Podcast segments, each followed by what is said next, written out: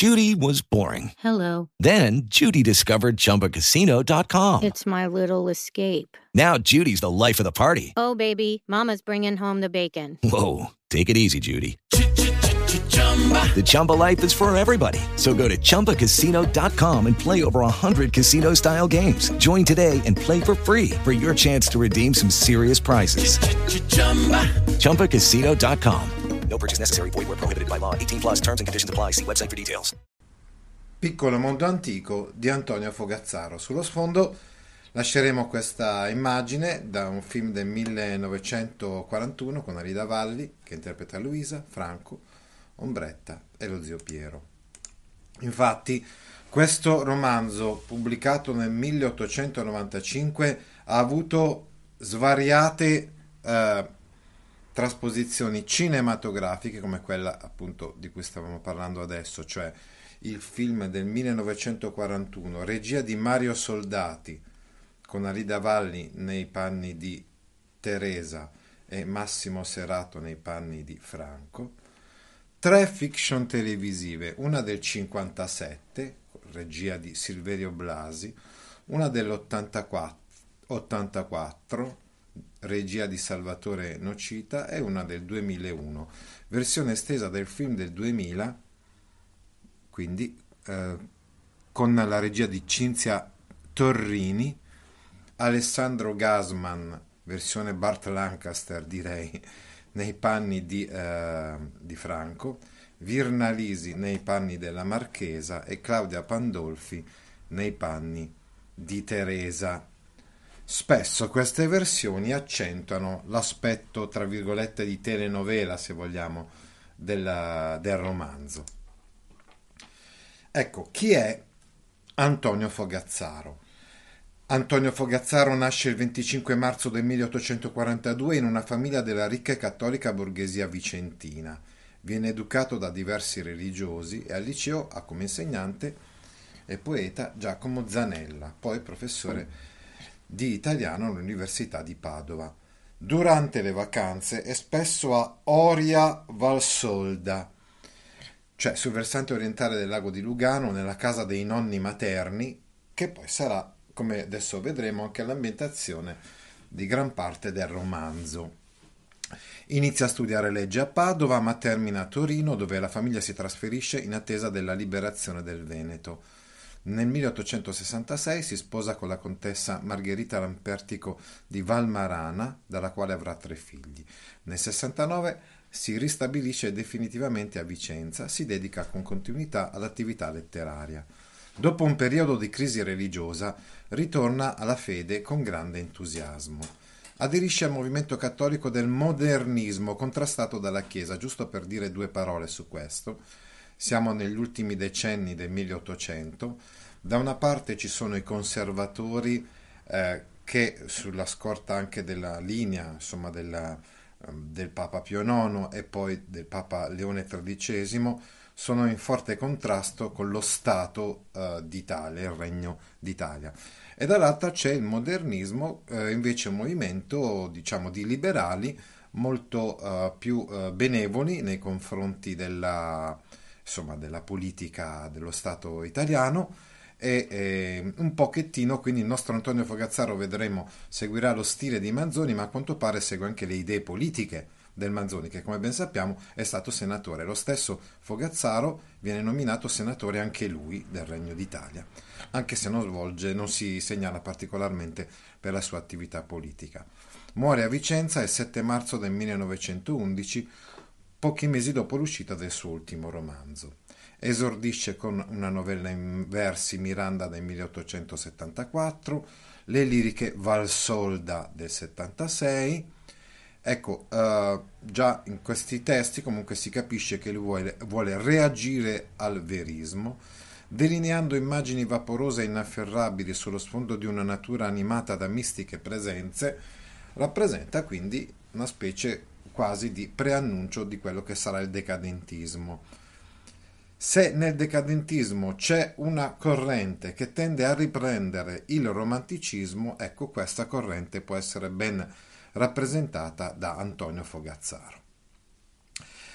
È così aperta la strada a Malombra, il romanzo appunto più decadente, più tipico di Fogazzaro, imperniato sul conflitto tra spirito e sensi, spiritualità e sensualità, che assume nell'allucinante vicenda di una reincarnazione il tono morboso e nevrotico di tanta narrativa scapigliata.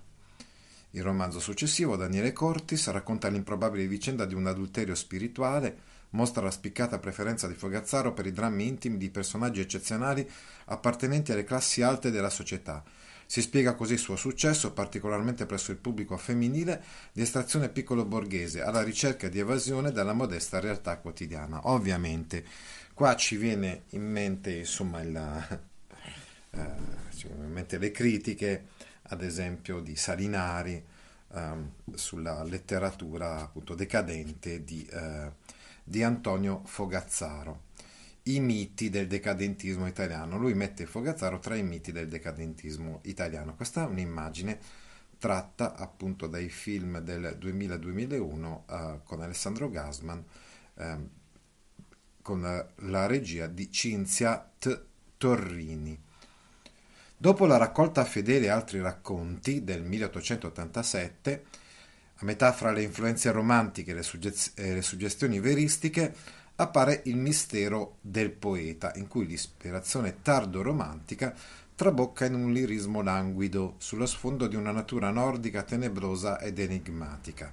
Oh, arriviamo finalmente al capolavoro di Antonio Fogazzaro che recupera il realismo, ecco la lezione manzoniana, i cui personaggi minori si salvano dal baratro dell'inquietudine rifugiandosi in una vita calma e sonnolenta, scandita da occupazioni semplici, celebrate ritualmente, mentre i protagonisti nel contatto con la gente umile acquistano credibilità umana e il loro stesso conflitto ideale si, cor- si colloca armoniosamente sullo sfondo stilizzato e solenne del risorgimento. Ecco, tutte queste notizie che abbiamo tratto dal nostro stesso sito a tuttascuola.it ci dicono che, ecco, qui ha raggiunto un certo equilibrio in questo romanzo, uh, Piccolo mondo antico, fra uh, le problematiche, diciamo, spiritualiste o religiose è il realismo della descrizione di una realtà mm, anche più semplice e, eh, e anche lo sfondo storico interessante che è quello del risorgimento, ma ovviamente di questo romanzo parleremo lungo tutta questa lezione, quindi approfondiremo il discorso. Questo felice equilibrio viene meno però con Piccolo Mondo Moderno, che è la continuazione, diciamo, di Piccolo Mondo Antico del 1901, dove l'interesse decadente per i personaggi minori torna a dis- distinguersi, come in Malombra, da quello veristico per il piccolo mondo provinciale, mentre la fede del protagonista vacilla, incrinata per la prima volta dal dubbio. Nel 1899 scrisse Ascensioni umane, dove aveva cercato di risolvere il conflitto tra fede e scienza reinterpretato come conflitto tra uomo interiore e uomo dotato di una sensibilità raffinata e aristocratica. È evidente quindi da tutti questi riassunti insomma, che vi sto leggendo che Antonio Fogazzaro si fa portavoce di un eh, disagio o di una perplessità degli intellettuali cattolici nella seconda metà dell'Ottocento di fronte agli stimoli e alle provocazioni eh, sia di carattere politico sia di carattere scientifico-filosofico che erano ben presenti a quell'epoca. Anacronistico appare il tentativo compiuto da Fogazzaro nei suoi ultimi romanzi Il Santo e Leila, che appunto dicevamo poi è stato pubblicato postumo, di applicare l'ideologia cattolica liberale del primo Ottocento riverniciata con l'etichetta modernista a una realtà profondamente diversa, il fallimento di tale tentativo spiega a sufficienza il declino che l'opera di Fogazzaro ha registrato nel favore del pubblico e della critica, ad eccezione però del suo romanzo maggiore, Piccolo mondo antico, di cui parliamo oggi, che mantiene un suo grande valore, sia per capire quelli che sono i passaggi, ecco, nella storia della narrativa italiana, eh, dal, uh, dal romanzo realista, tra virgolette, dell'Ottocento a quello decadente o psicologico. e sia anche per, dice, dicevamo, lo sfondo storico e, la, e le riflessioni di vario genere. Qui vediamo proprio il momento del matrimonio fra mh, Franco e Teresa con lo zio Piero, matrimonio clandestino, chiamiamolo così, perché intendo dire mh, non benedetto dalla marchesa, come vedremo adesso. Tecniche compositive. In questo romanzo che potremmo definire di analisi oppure romanzo psicologico, il narratore è esterno alle vicende ed è a conoscenza di tutti i fatti. Può essere dunque definito un narratore onnisciente a focalizzazione zero, a testimonianza, abbiamo detto, del legame fra la narrativa di Antonio Fogazzaro e quella di Alessandro Manzoni. Il narratore cede alle volte la parola ai personaggi solo quando sono questi a raccontare alcuni fatti, però eh, assumendo il loro punto di vista in una sorta di focalizzazione interna in questi casi, oppure quando ci sono i dialoghi, ovviamente però. Il romanzo è diviso in tre parti, a loro volta divise in capitoli, per un totale di 21 capitoli, cioè 6 nella prima parte, 13 nella seconda parte e i due finali nella terza e ultima parte. I tempi nel racconto. Ecco, per quanto riguarda il tempo della storia, nel testo si trovano riferimenti precisi al tempo, soprattutto nella seconda parte, per esempio nel capitolo 9 in cui vengono riportate le lettere che i due sposi si scrivono, correlate di data. Numerosi sono i riferimenti temporali dai quali si deduce perfettamente il periodo storico in cui si svolgono le, le vicende, l'inizio della seconda metà dell'Ottocento, sullo sfondo della guerra di indipendenza del 1859, gli anni 50 dell'Ottocento quindi. L'arco di tempo, da tutti questi riferimenti temporali, e altri ovviamente che ci sono nel romanzo, si può dedurre che le vicende hanno una durata di circa dieci anni, abbiamo detto gli anni 50 dell'Ottocento. Il ritmo narrativo è lento anche nei momenti di fuga in cui il lettore si aspetterebbe un ritmo frenetico, dal momento che si approfondiscono i pensieri dei personaggi il ritmo tende a rallentare perché ci sono queste pause di riflessione. La favola e l'intreccio coincidono quasi sempre, sono presenti alcuni flashback quando il narratore o gli stessi personaggi raccontano un avvenimento ovviamente eh, accaduto tempo prima. Sono frequenti le ellissi, cioè insomma il narratore evita di raccontare brevi o lunghi periodi di tempo, per esempio dopo il matrimonio di Franco e Luisa il narratore ci porta subito al periodo dopo la nascita di Maria, tralascia quindi circa tre anni di ellissi. I luoghi, lo spazio. Ecco, abbiamo già anticipato che il luogo in cui si svolge la narrazione è la Valsolda, sulla sponda lombarda del lago di Lugano. Ecco, questa sponda lombarda ovviamente era in mano agli austriaci, agli Asburgo, al tempo dei fatti. Determinanti, nel, andiamo praticamente in un certo senso alla, a, a, si ferma insomma il romanzo agli albori di quello che sarà la, con la seconda guerra di indipendenza la liberazione del Lombardo-Veneto. Sono gli ultimi anni, se vogliamo, della dominazione austriaca nel Lombardo-Veneto, ovviamente vissuti dallo stesso Antonio Fogazzaro con grave tensione e coinvolgimento poiché era un uh, risorgimentale, era un cattolico liberale, abbiamo detto, e quindi agognava la liberazione che giunge solamente, appunto, diciamo, verso la fine del 59. Determinanti nel racconto sono le numerose descrizioni del paesaggio, dal trascolorare delle acque sotto le nuvole. Sono belle le descrizioni, soprattutto questo paesaggio lacustre. Ecco, nella letteratura italiana, ad esempio, questo tipo di ambientazione ha trovato proprio in Fogazzaro, penso, uno, uno degli esempi migliori. Ecco.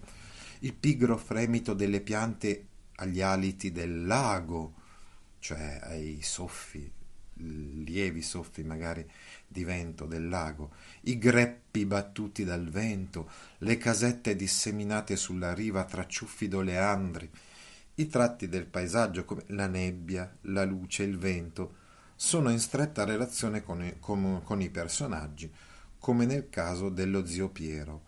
La vittoria del sole sulla nebbia sembra dargli un caloroso saluto d'addio. Fu davvero così. Anche in questo caso vediamo una certa analogia con Alessandro Manzoni.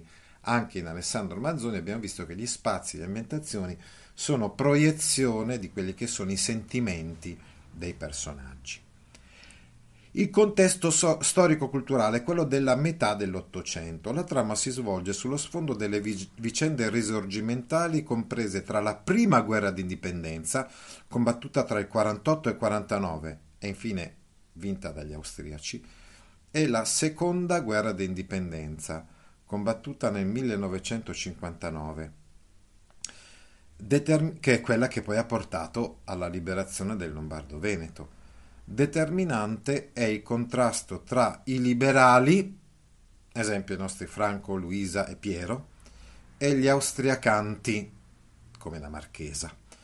D'altra parte l'autore descrive dettagliatamente anche le macchiette in modo da dare una visione completa del contesto sociale, le abitudini, i pensieri, le gioie, le preoccupazioni degli abitanti di una piccola città della Valsolda.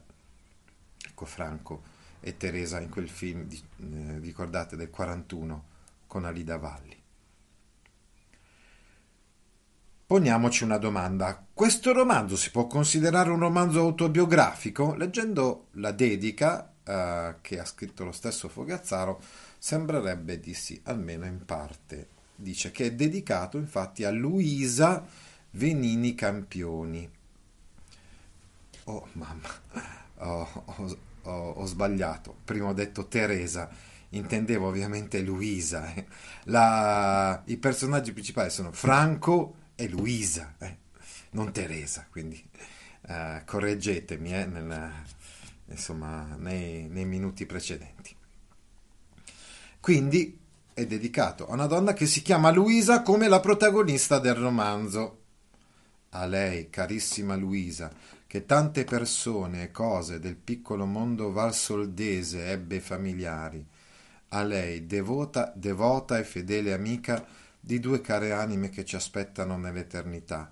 Offro nel nome loro e nel nome di un altro morto a lei diletto il libro che queste sacre memorie e non queste sole segretamente richiama. Ecco, eh, sottolineiamo questo segretamente richiama, ovviamente si tratta di un libro che non è apertamente, cioè una, che ne so, una trascrizione storica uh, fedele di quello che è avvenuto, ma è un romanzo, quindi uh, certi fatti e eventi sono romanzati, quindi eh, parzialmente rielaborati o inventati.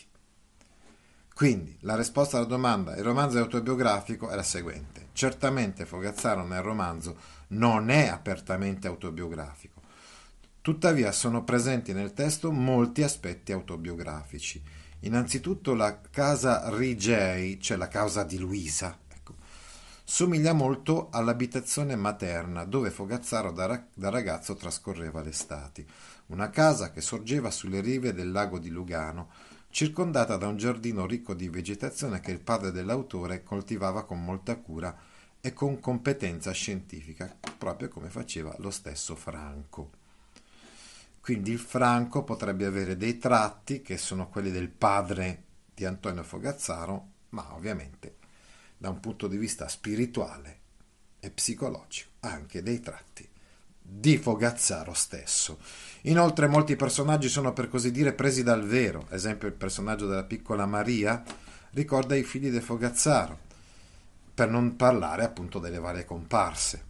Inoltre l'autore riporta nel carattere e nei pensieri del protagonista molti aspetti del suo carattere, ecco, l'abbiamo già anticipato, come la religiosità di Franco, Franco Maironi, che è quella tutto sommato, anzi direi sicuramente, di Antonio Fogazzaro.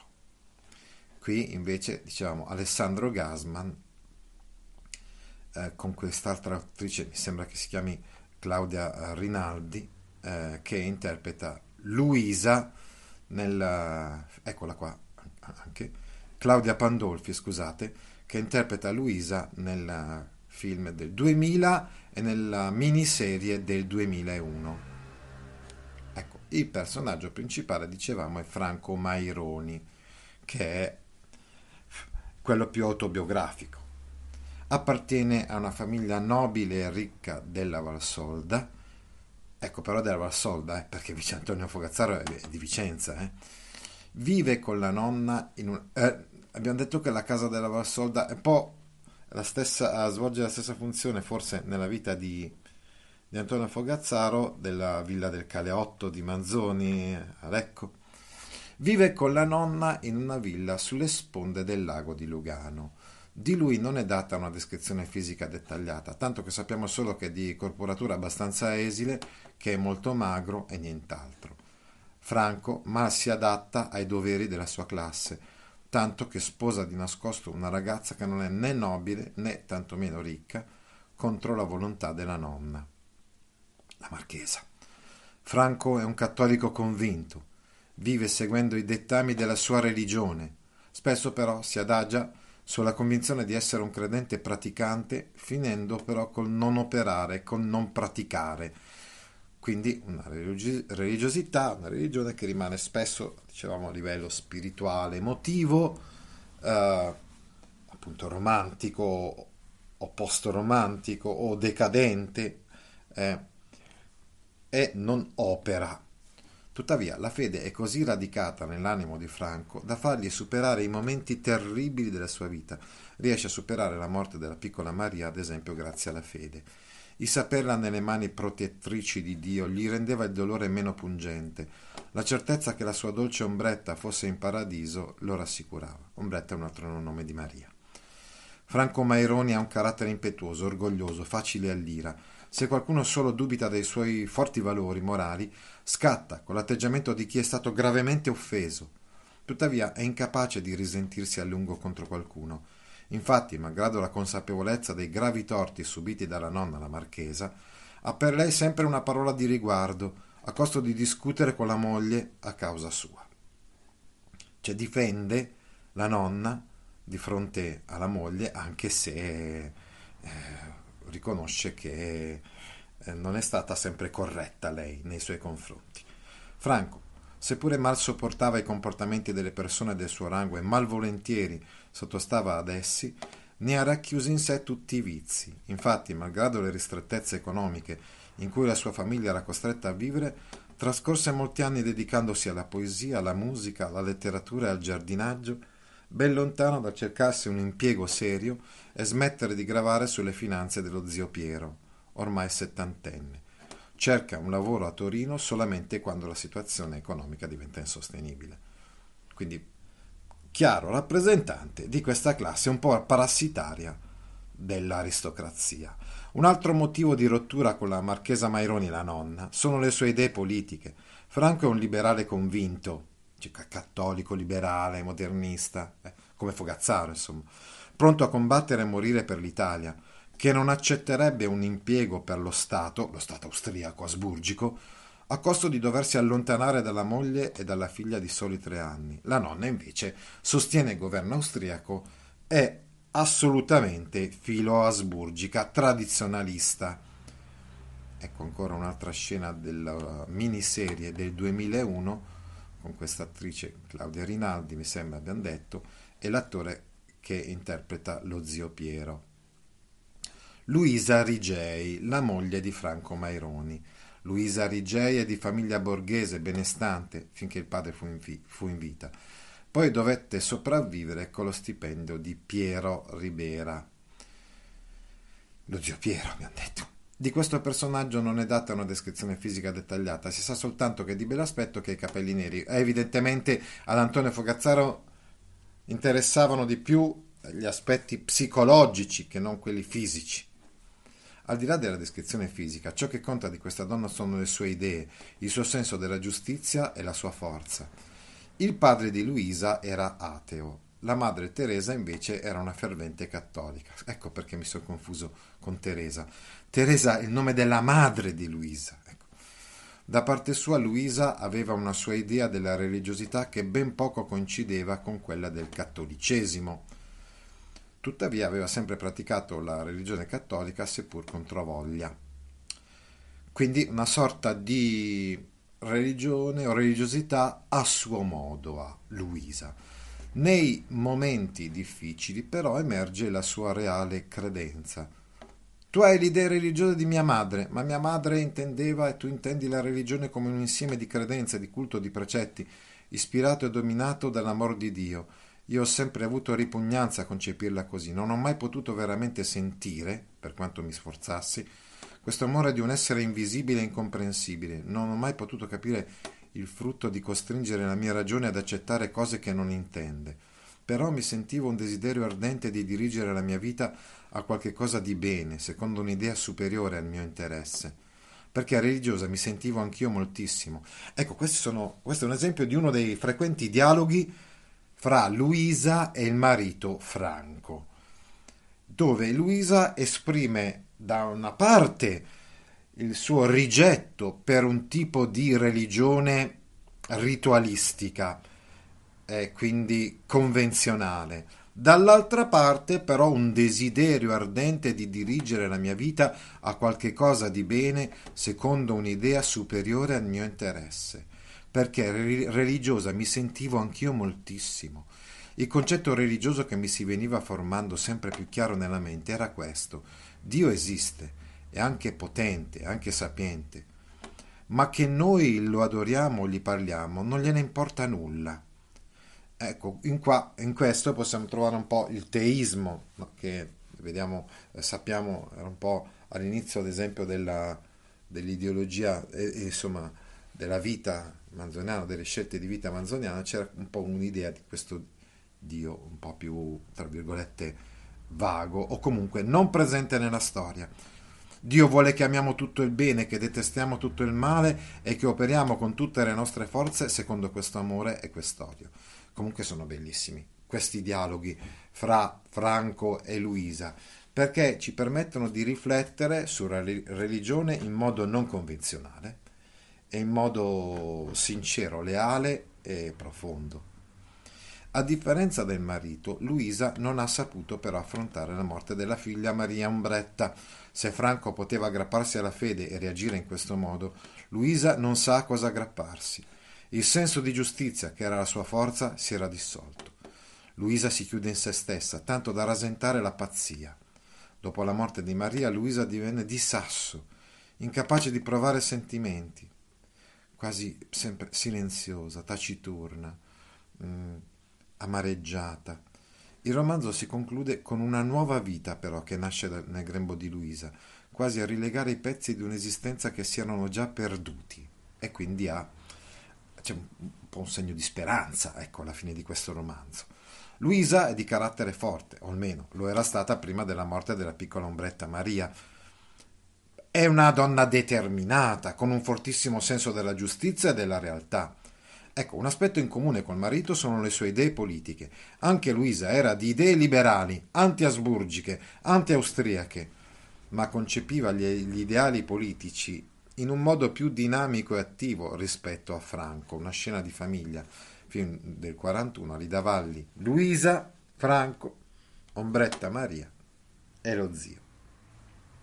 Lo zio Piero Ribera è zio di Luisa, è un uomo anziano, lavora come impiegato del governo austriaco. Divide il suo stipendio con la sorella Teresa, la mamma di Luisa. Di lui non si può certo dire che sia un uomo devoto, credente, tuttavia pratica la religione con una certa abitudina- abitudinarietà, ecco, uh, senza un sentimento religioso vivo. Lo zio Piero è un uomo serio, come vedete la questione della religione è una questione fondamentale nella nel romanzo e, e ci sono vari modi di approcciarsi ad essa. Lo zio Piero è un uomo serio, poco dedito a slanci gratuiti d'affetto. È un uomo che lascia fare, che dà la sua opinione solo se richiesta, è buono, è generoso, ha ospitato la nipote e il marito senza chiedere nulla in cambio. Ha sopportato tutti i loro movimenti, insomma, che disturbavano la sua quotidianità. Si comporta con la piccola ombretta pipì nomignolo con cui si rivolgeva appunto a Maria, la nipotina, chiamiamola, come un nonno affettuoso, anche se più che altro era un prozio, eh? non era un nonno, era un prozio. Solo in compagnia della bambina lo si trova a sorridere di gusto, lo zio Piero, in compagnia di Maria. Malgrado servisse il governo austriaco, Piero Ribera aveva idee liberali, seppure in modo più calmo e razionale rispetto a Franco. Muore seduto su una panchina dell'Isola Bella, tranquillo, come chi, certo di aver portato a termine il suo incarico, non ha più nulla da fare in questo mondo. Eccolo qui ancora lo zio Piero, film 41 con Ombretta Maria. Ecco adesso Teresa, ecco la madre di Luisa. È una donna amata da tutti per la sua bontà, tuttavia aveva avuto delle difficoltà a causa del marito che era ateo. Abbiamo detto infatti che eh, insomma Luisa aveva due genitori, di cui il padre è ateo e la madre Teresa invece religiosa.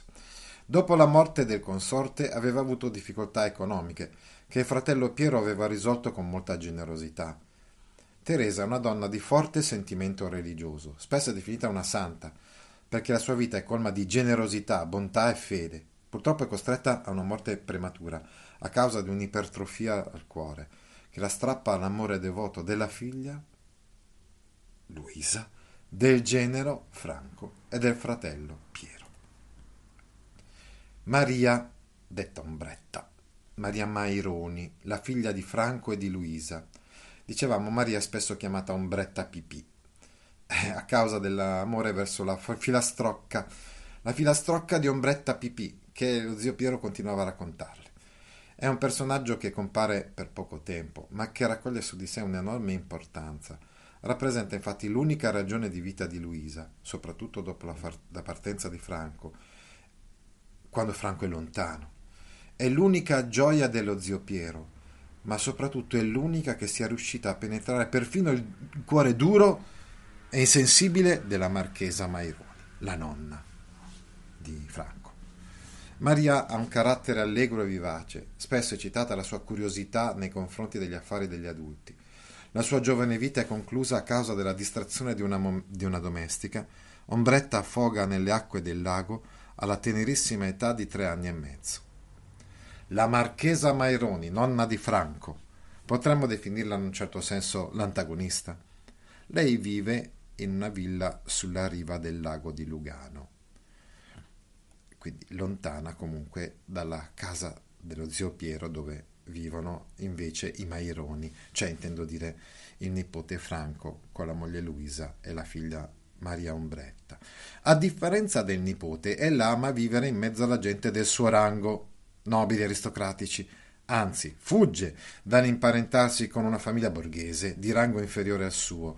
Ecco quindi in questo ovviamente anche una tematica sociale importante nel corso dell'Ottocento, quella delle dinamiche o delle tensioni insomma, fra le classi sociali. Ostacola il matrimonio di Franco, minacciando di diseredarlo se avesse sposato Luisa. La marchesa è una donna che si ritiene credente, tuttavia ha una visione della fede utilitaristica, cioè considera il credere in Dio come un lasciapassare per la vita futura. Così vado in paradiso. Cioè considera il partecipare alle funzioni religiose come un, appunto, diciamo, lascia passare un accesso, un bollino da pagare, una tassa per accedere al paradiso. Cerca inoltre di corrompere e di ingannare Dio, si comporta con Dio esattamente come fa con gli uomini. Eh, la marchesa è una donna fredda, dura, più volte descritta l'inespressività del suo volto. Qui abbiamo Virna Lisi che nel 2002, 2001 ha um, interpretato questo ruolo della marchesa Maironi. Vendicativa. Nessun sentimento di bontà, nessun calore riempie il suo cuore, neppure la morte della nipotina, oh, Maria Ombretta, riesce a penetrare, a scalfire il cuore della donna. Non vi mette bontà, ma solo la paura della morte e del giudizio di Dio, che non lo spingono a ricredersi dei suoi errori, ma assicurarsi il paradiso perdonando il nipote, che in realtà non aveva nulla da farsi perdonare. Cioè, è convinta di potersi garantire il paradiso perché perdona lei magnanimamente perdona il nipote. Ovviamente un altro punto di distacco da Franco sono le sue idee politiche. La, parte- la marchesa scusate, parteggia per il governo austriaco mentre Franco per le idee risorgimentali di liberazione del Lombardo-Veneto. C'è poi tutta una folla di macchiette e personaggi secondari comparse che riempiono il piccolo mondo antico di Fogazzaro, dal controllore all'impiegato di dogana, alla donna pettegola di paese, servi, vari servi, domestiche, eccetera. Fogazzaro descrive tutti i personaggi, nel senso che ne delinea il profilo psicologico, certe volte comunque li descrive più fisica, eh, fisicamente, più questi personaggi secondari che magari non quelli principali in modo da renderli comunque agli occhi del lettore persone reali. L'autore si dedica con successo a una scrupolosa osservazione che abbraccia sia i personaggi principali che quelli secondari, sia le figure complesse che le comparse o macchiette che compaiono nei vari episodi del romanzo, come ad esempio quello dopo la morte di Ombretta, in una giornata piovosa lì nel lago, Ombretta che affoga. Adesso leggiamo la trama di Piccolo Mondo Antico, che si svolge sullo sfondo, abbiamo detto, delle vicende risorgimentali comprese tra la prima e la seconda guerra di indipendenza e ha come protagonista un giovane di idee liberali, Franco Maironi, che vive con la nonna, una marchesa austriacante. Franco decide di sposare una ragazza di modeste condizioni, comunque borghese, Luisa Rigei, malgrado le avversioni della nonna che minaccia di, diseredare il nipote. Dopo il matrimonio i due vanno ad abitare ad Oria, sul lago di Lugano, col, ve- col vecchio zio scapolo Piero Ribera, imper- imperial regio ingegnere. Nasce una bambina, Maria, che lo zio ama chiamare Ombretta Pipì.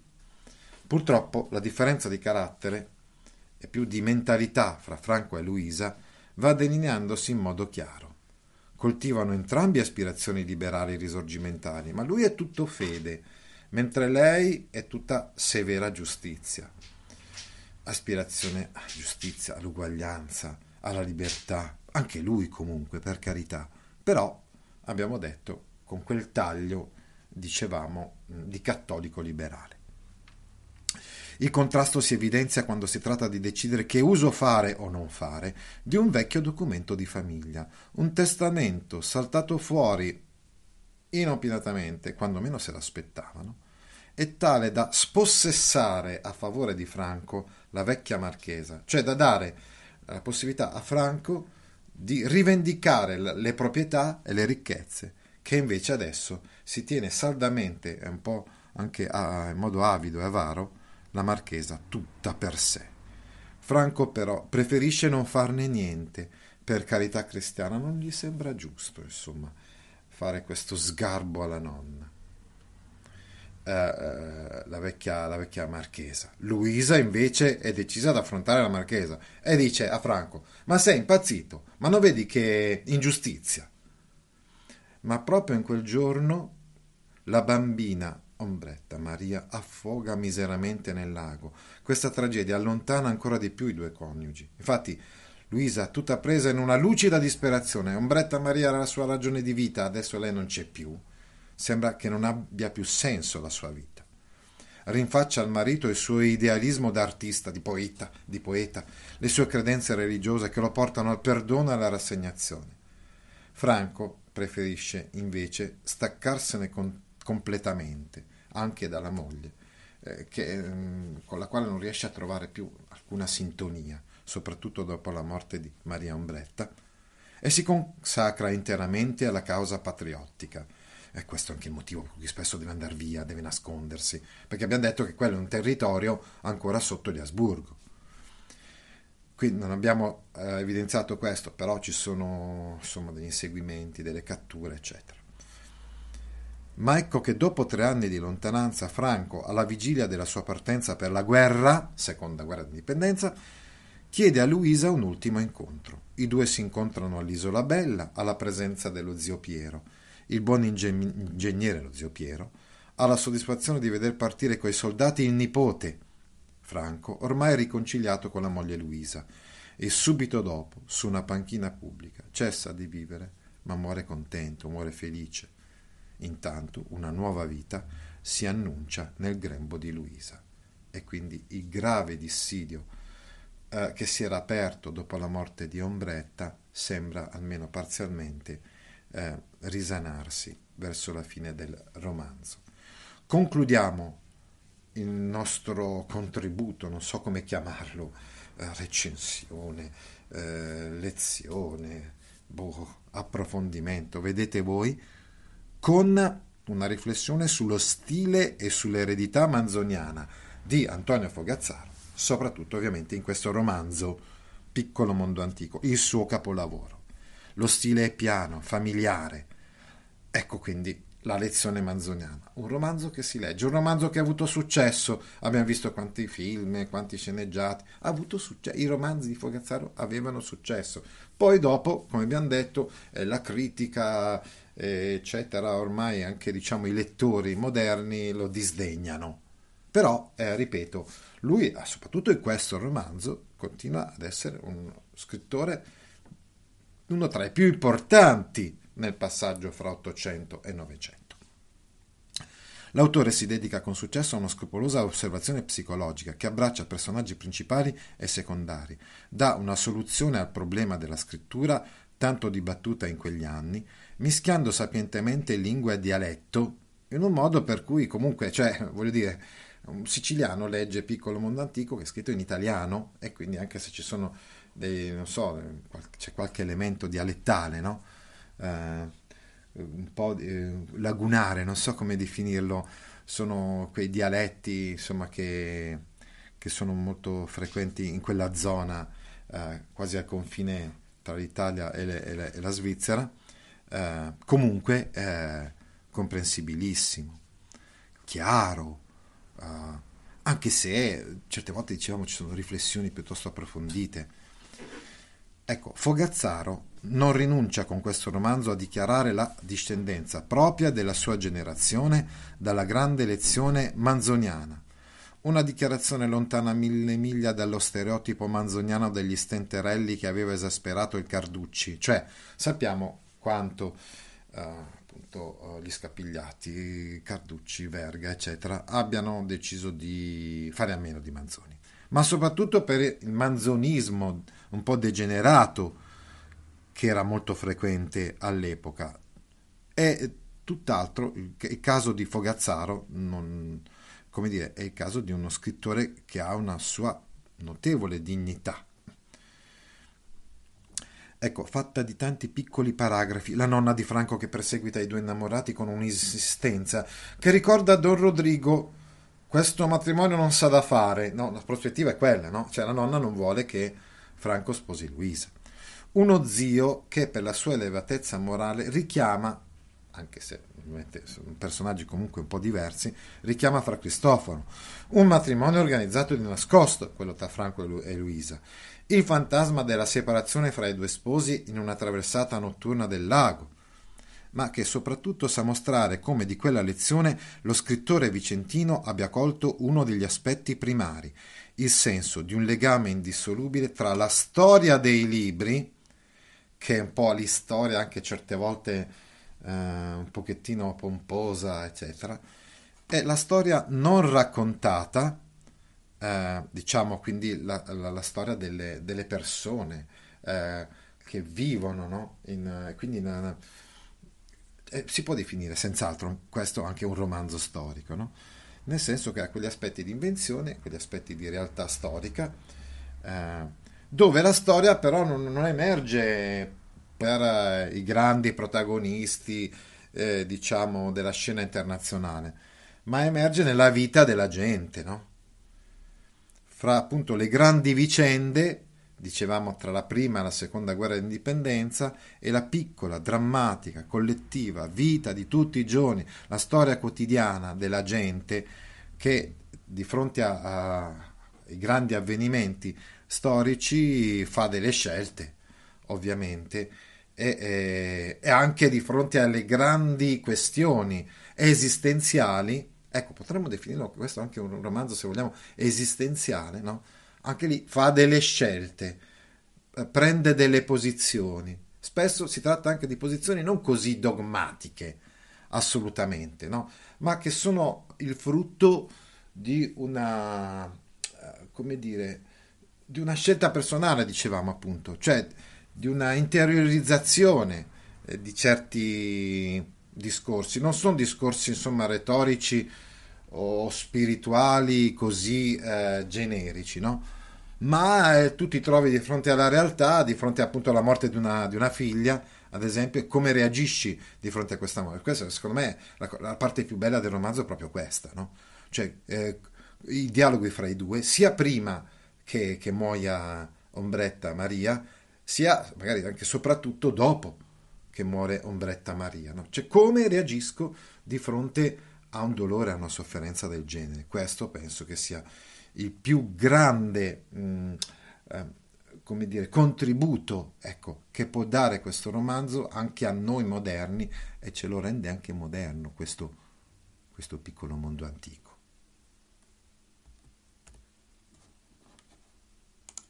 With lucky landslots, you can get lucky just about anywhere. Dearly beloved, we are gathered here today to. Has anyone seen the bride and groom? Sorry, sorry, we're here. We were getting lucky in the limo and we lost track of time. No, Lucky Land Casino, with cash prizes that add up quicker than a guest registry. In that case, I pronounce you lucky. Play for free at LuckyLandSlots.com. Daily bonuses are waiting. No purchase necessary. Void where prohibited by law. 18 plus. Terms and conditions apply. See website for details.